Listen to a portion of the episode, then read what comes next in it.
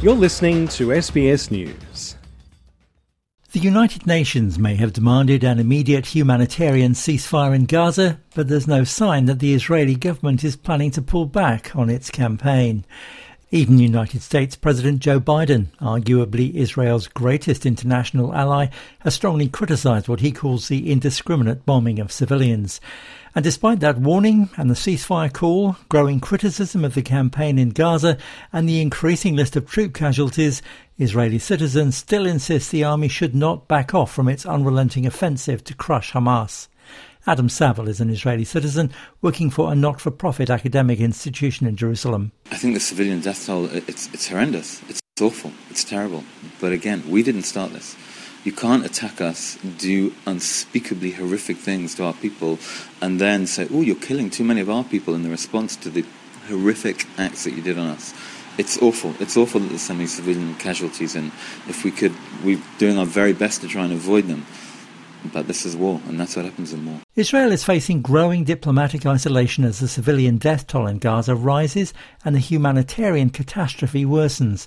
The Israeli Defense Force announced its worst combat losses for more than a month following an ambush in the ruins of Gaza City. Ten of its soldiers were killed in a 24 hour period this week, including a full colonel commanding a forward base and a lieutenant colonel commanding a regiment. It's the worst one day loss since 15 were killed on October the 31st. Israeli Prime Minister Benjamin Netanyahu told soldiers in Gaza over the radio that they would continue the offensive until victory is achieved. I want you to pass this along to the last of the soldiers. We're continuing until the end, until victory, until Hamas is annihilated. Let there be no doubt about this. This is important.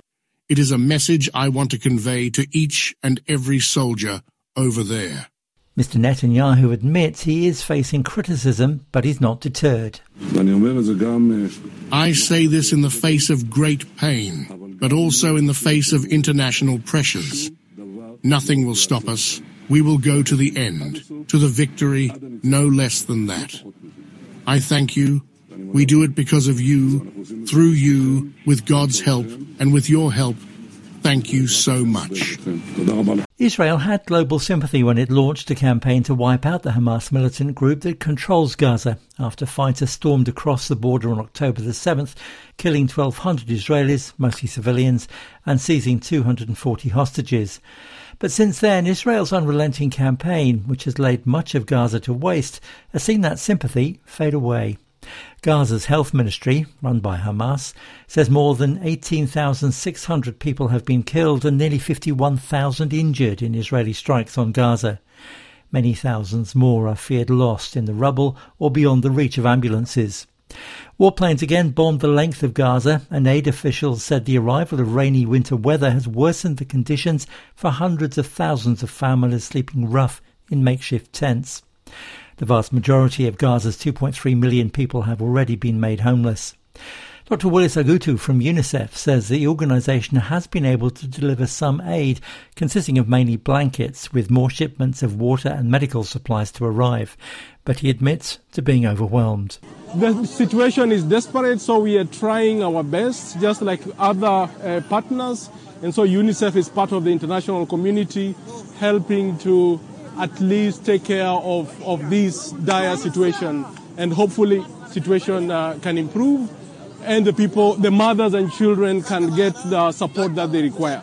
The United Nations refugee chief has warned a UN meeting in Geneva that the Gaza conflict could spur more displacement in the wider region.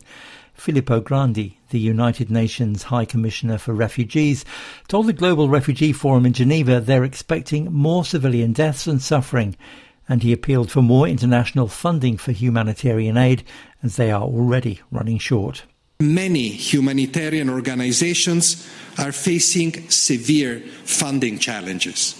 UNHCR alone is lacking 400 million US dollars to end the year with the minimum of needed resources, a shortfall we have not experienced in years and we're all looking with much concern at 2024.